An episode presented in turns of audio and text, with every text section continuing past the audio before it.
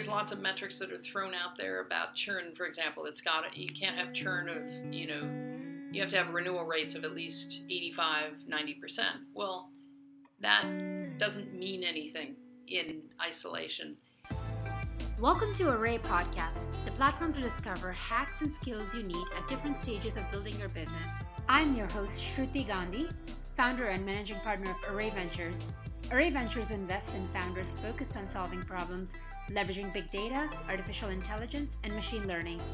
Visit us on array.vc Support for today's podcast is brought to you by DLA Piper, a global law firm strategically positioned to serve and support high growth technology companies, venture capital, investors, and founders wherever they do business.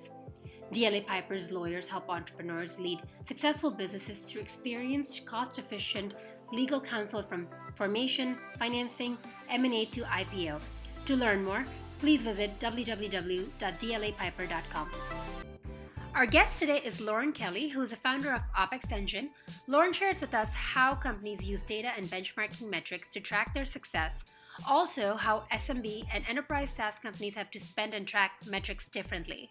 A lot of, a lot of companies come to me and ask me, Hey, I'm about to raise my Series A what are the metrics that VCs look for?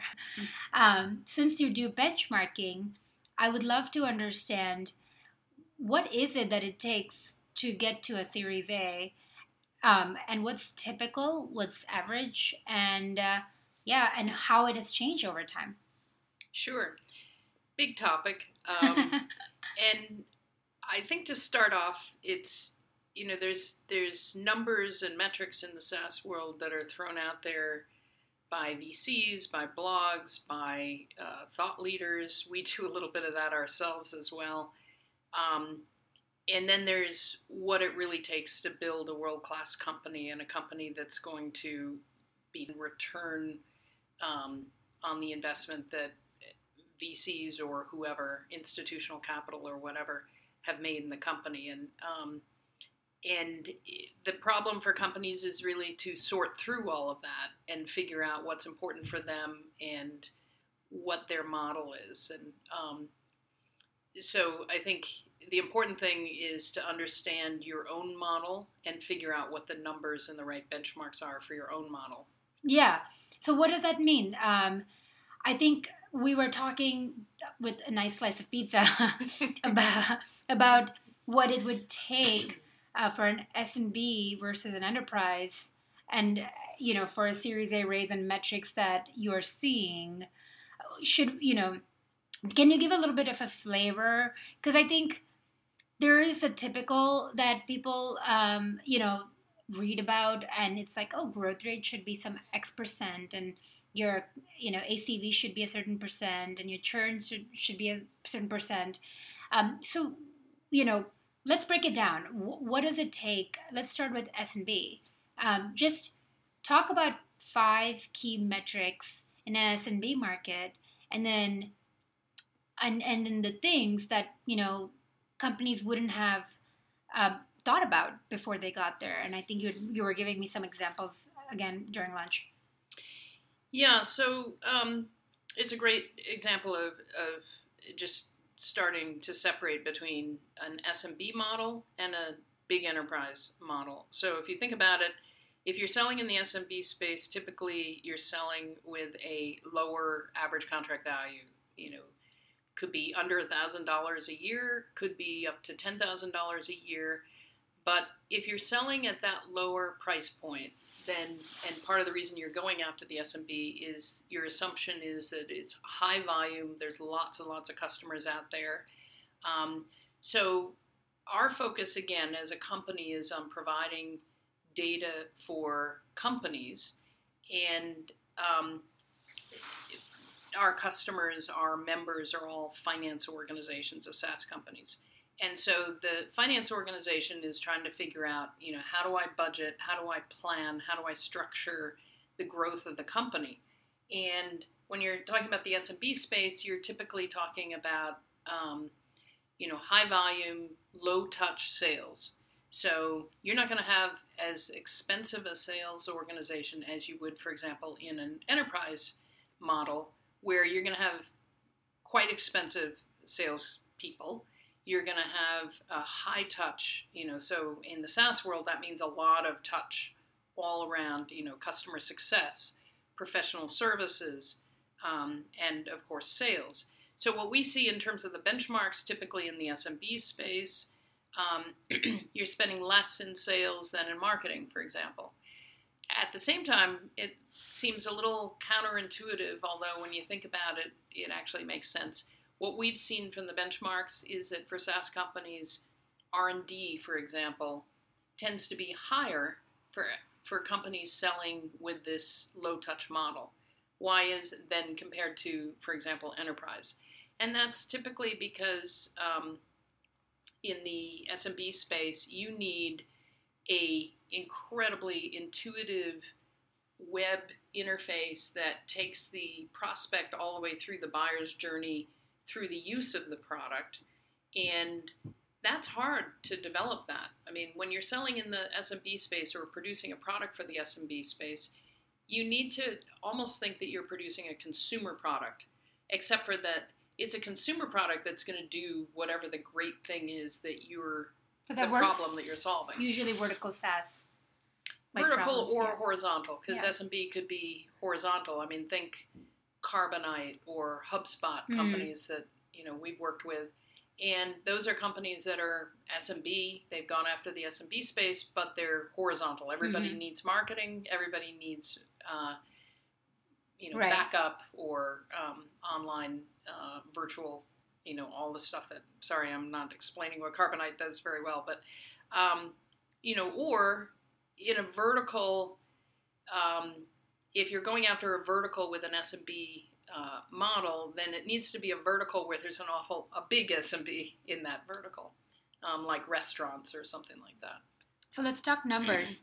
if I'm a Series A uh, seeking company, uh, with let's because your lowest benchmark is a, a million ARR kind of a company, um, and I'm about to go raise, let's say like six to ten to million dollars.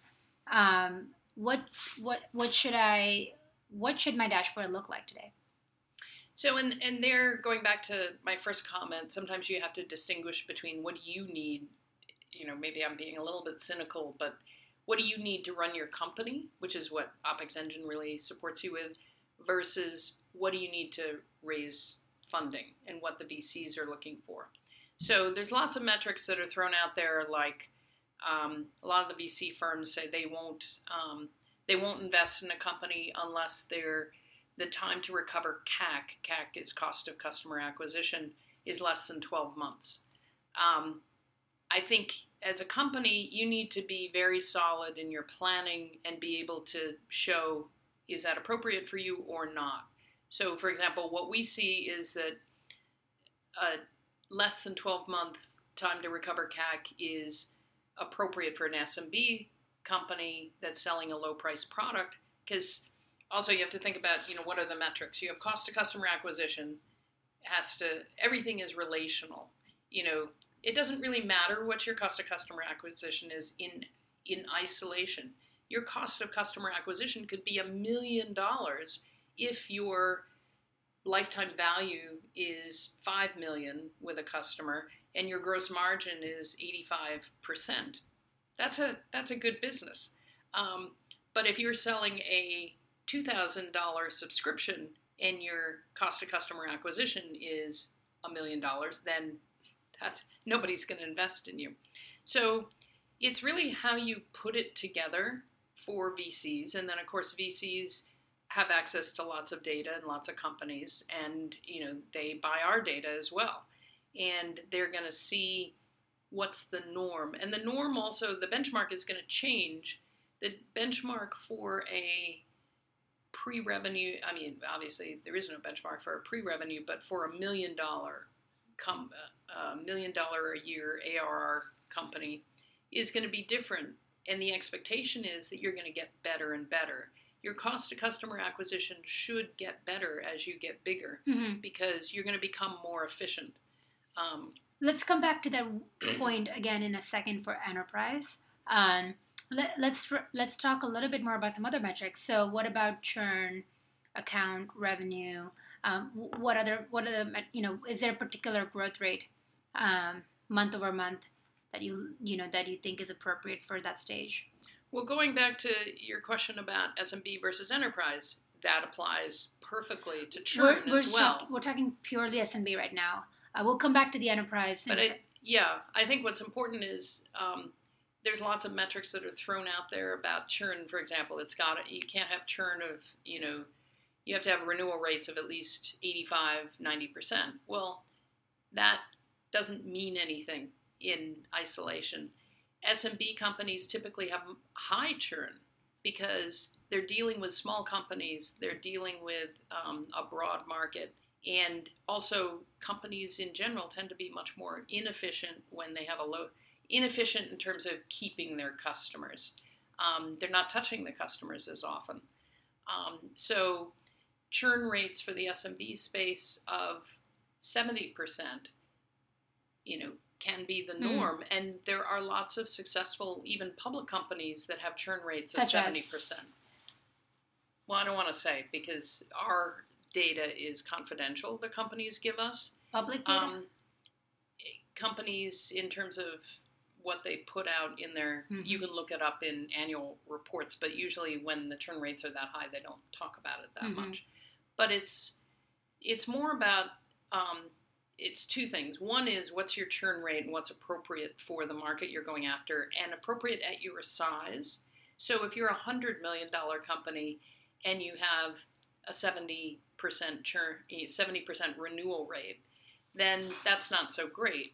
If you're a $5 million company and you have a 70% churn rate, I mean, renewal rate, that's pretty good. Mm-hmm. You know, because the assumption is as you get bigger, you're going to understand your target market better, your target customer, your customer story, and you're just going to get better.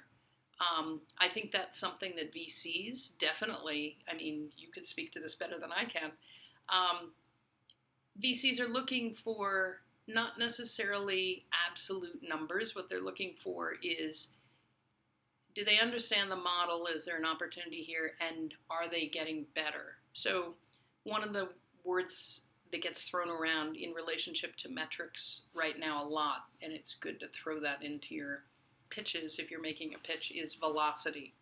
You know, is your growth in MRR velocity rate increasing? You know, so what is velocity of mm-hmm. MRR?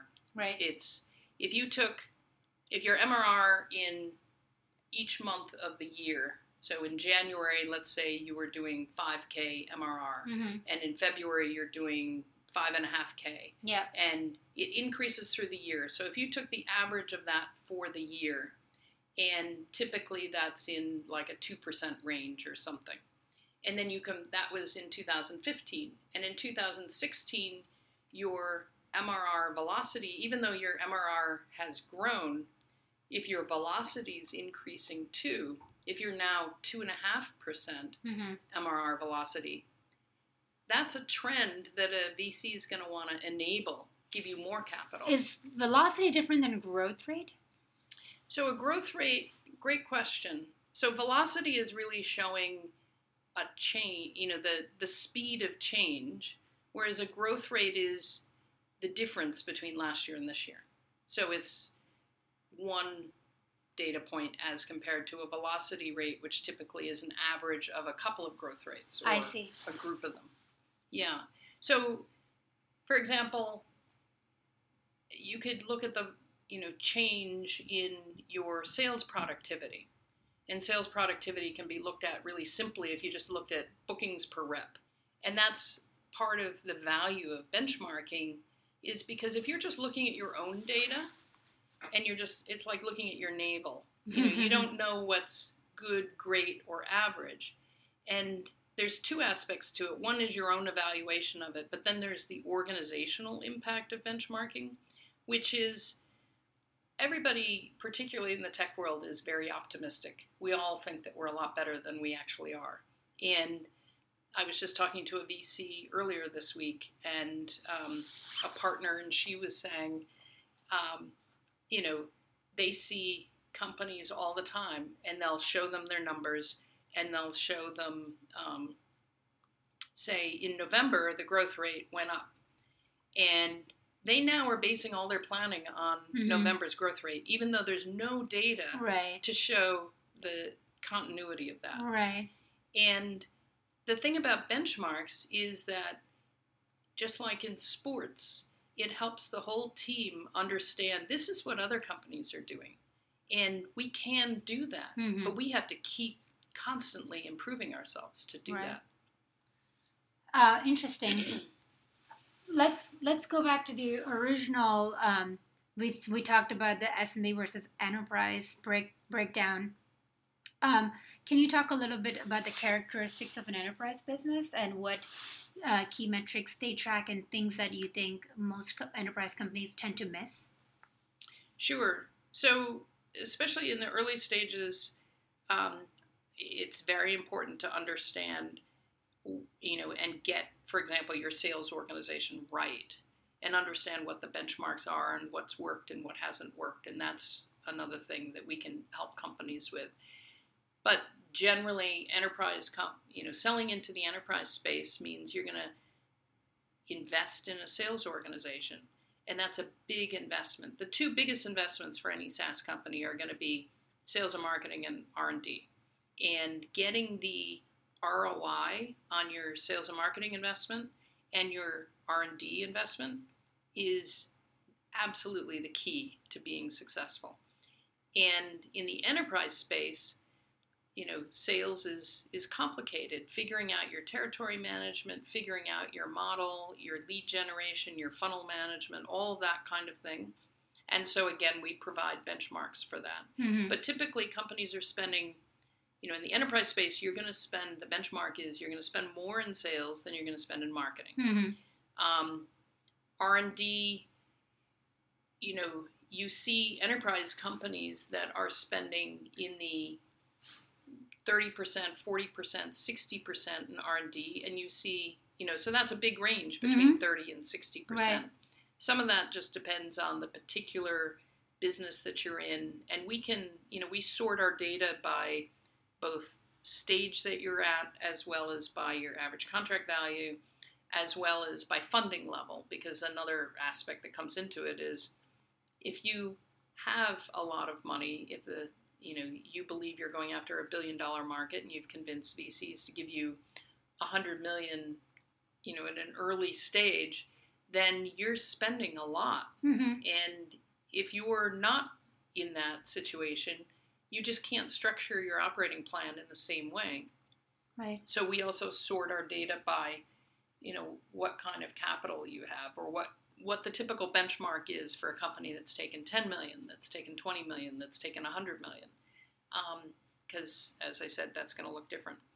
Um, and other aspects of the enterprise space is that when you're selling in the enterprise space, you're not just selling to one buyer, you're selling to and you know there's all sorts of statistics out there 12 to 15 decision you know purchasers of your Yeah. product.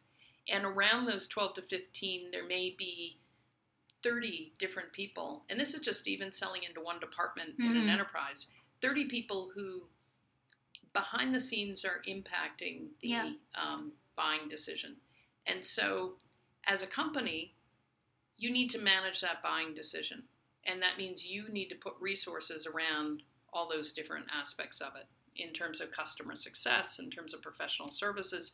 And if you're planning your operating plan, you have to know what those models are and structures. Interesting. So, with that in mind, like, what do you see enterprises' uh, negative um, downside of going enterprise is more the the sales cycle, and usually they tend to be long. Um, but you know, if they work out, it's it's bigger contracts. So, what is it? What is a I mean, does the sales cycle change if you have raised more money? Um, and depending on, you know, the contract sizes, I understand like millions of dollars versus hundred thousand. Let's stay with the hundred thousand kind of contracts, right? Like under a million dollar uh, contracts, how long should they take to sell, average, if you're an enterprise company? So, or or what should be the um, velocity, or if that's I'm not sure if that's the right word, but the number of them you should be doing per year.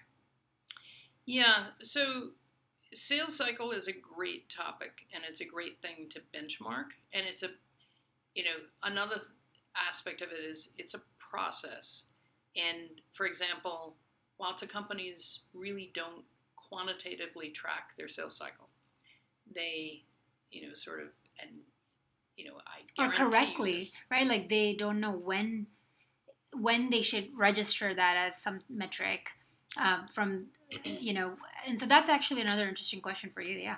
And that's something that, um, for example, we're working with the companies in our community to say, here's how you how you measure a sales cycle, and also now that you've measured it, and you you know because in today's world with CRM systems, it's not that complicated to measure from the time that a let's say you kick it off with when it's determined to be a marketing qualified lead. And granted, you know, companies' CRM systems and the way that these things work aren't perfect, but most companies track their marketing qualified leads or sales qualified leads, whatever they their nomenclature is.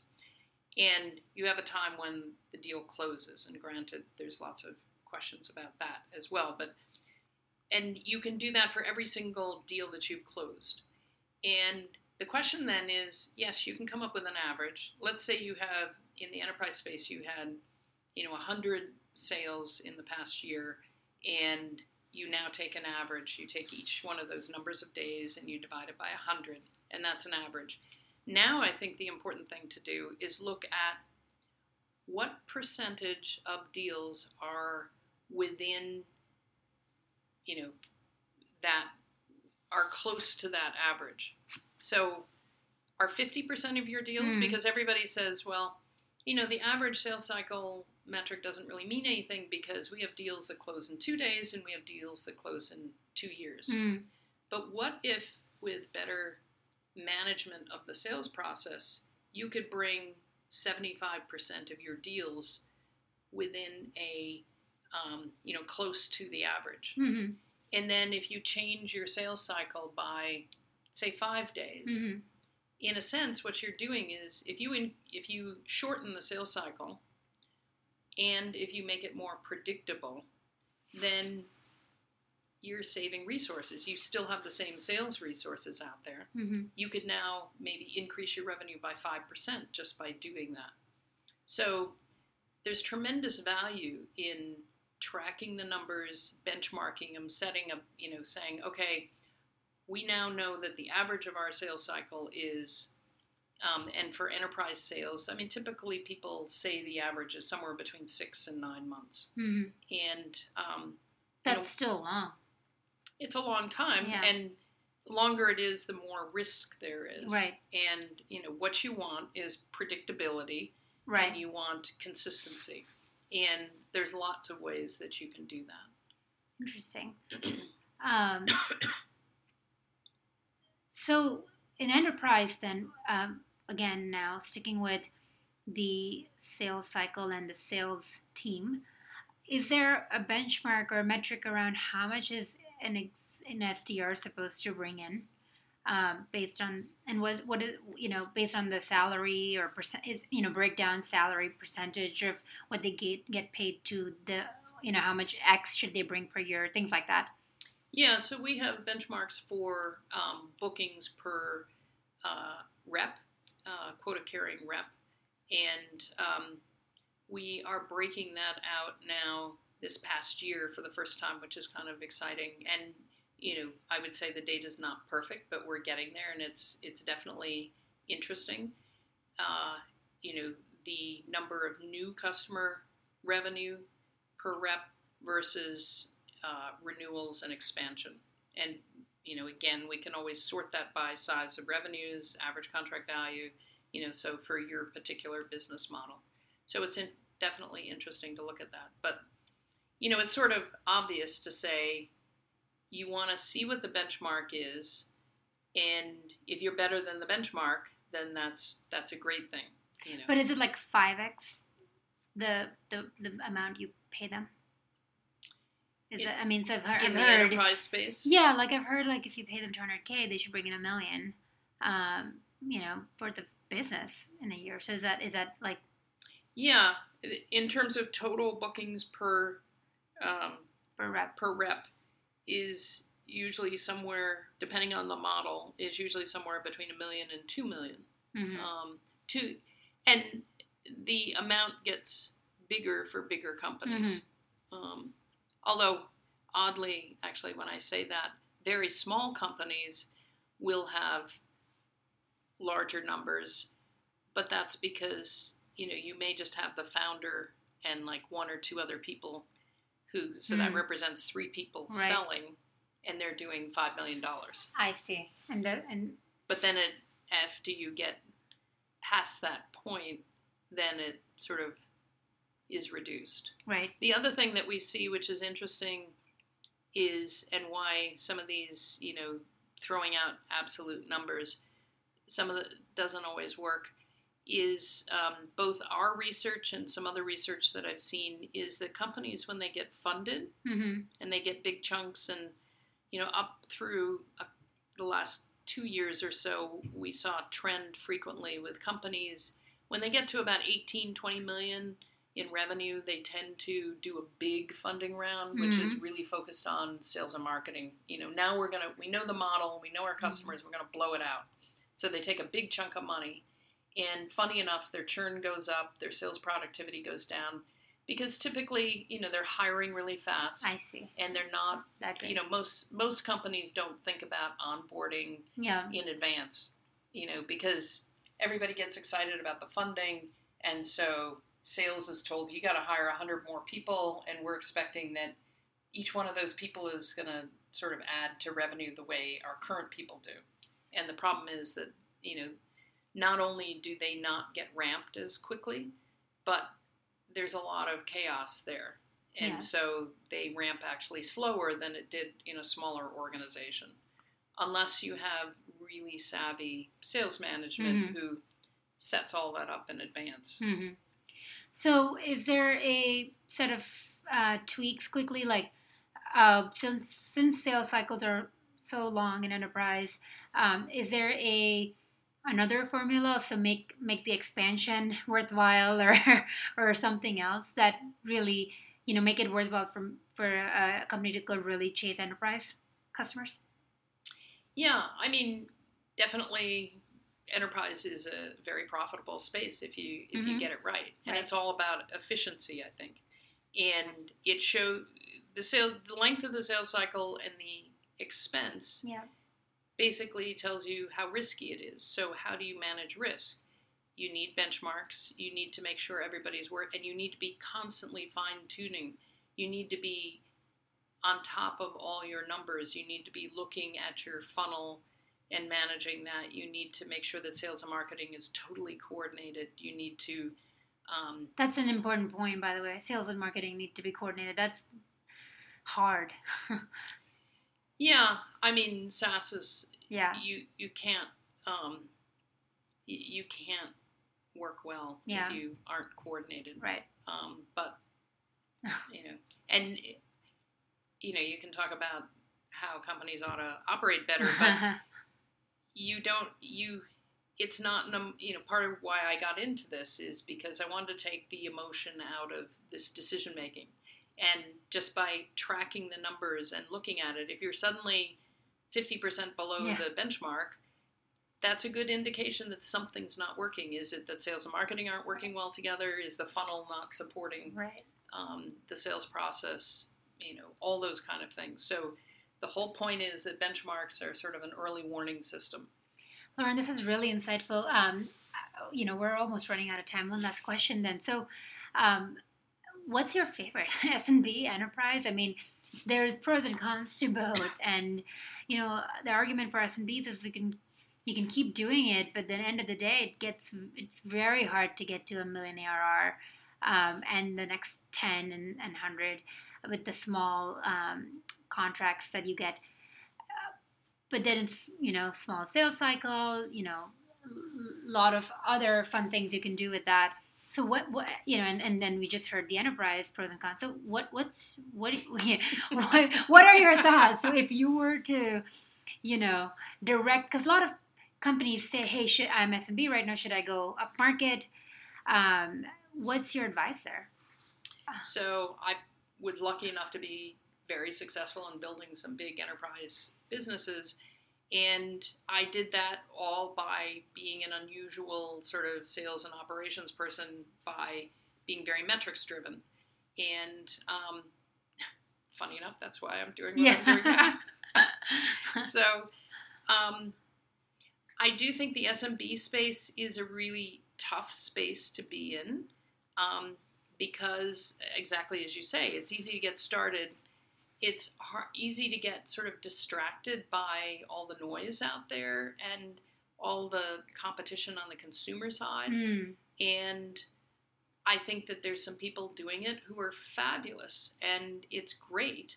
And I think the people who are good at that, and that requires sort of a magical consumer capability to solve problems mm. in a really easy, you know, the the SMB space is a lot about um, user interfaces and design and, and all those kind of things. And if you're good at that and really solving, even if we're talking about SMB, you know, business to business applications, mm-hmm. if you're really good at it, absolutely go for it. and I think it can absolutely be done. And there's a lot of, you know, there's a lot of great experience out there, a lot of great investors who can support that.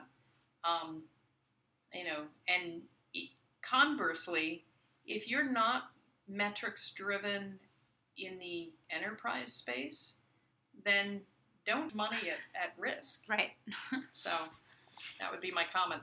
Well, that was very helpful. Thank you so much for your time. And um, I'm sure there's going to be demand for a repeat podcast. and so thanks again. That's great. Thanks so much, Trudy.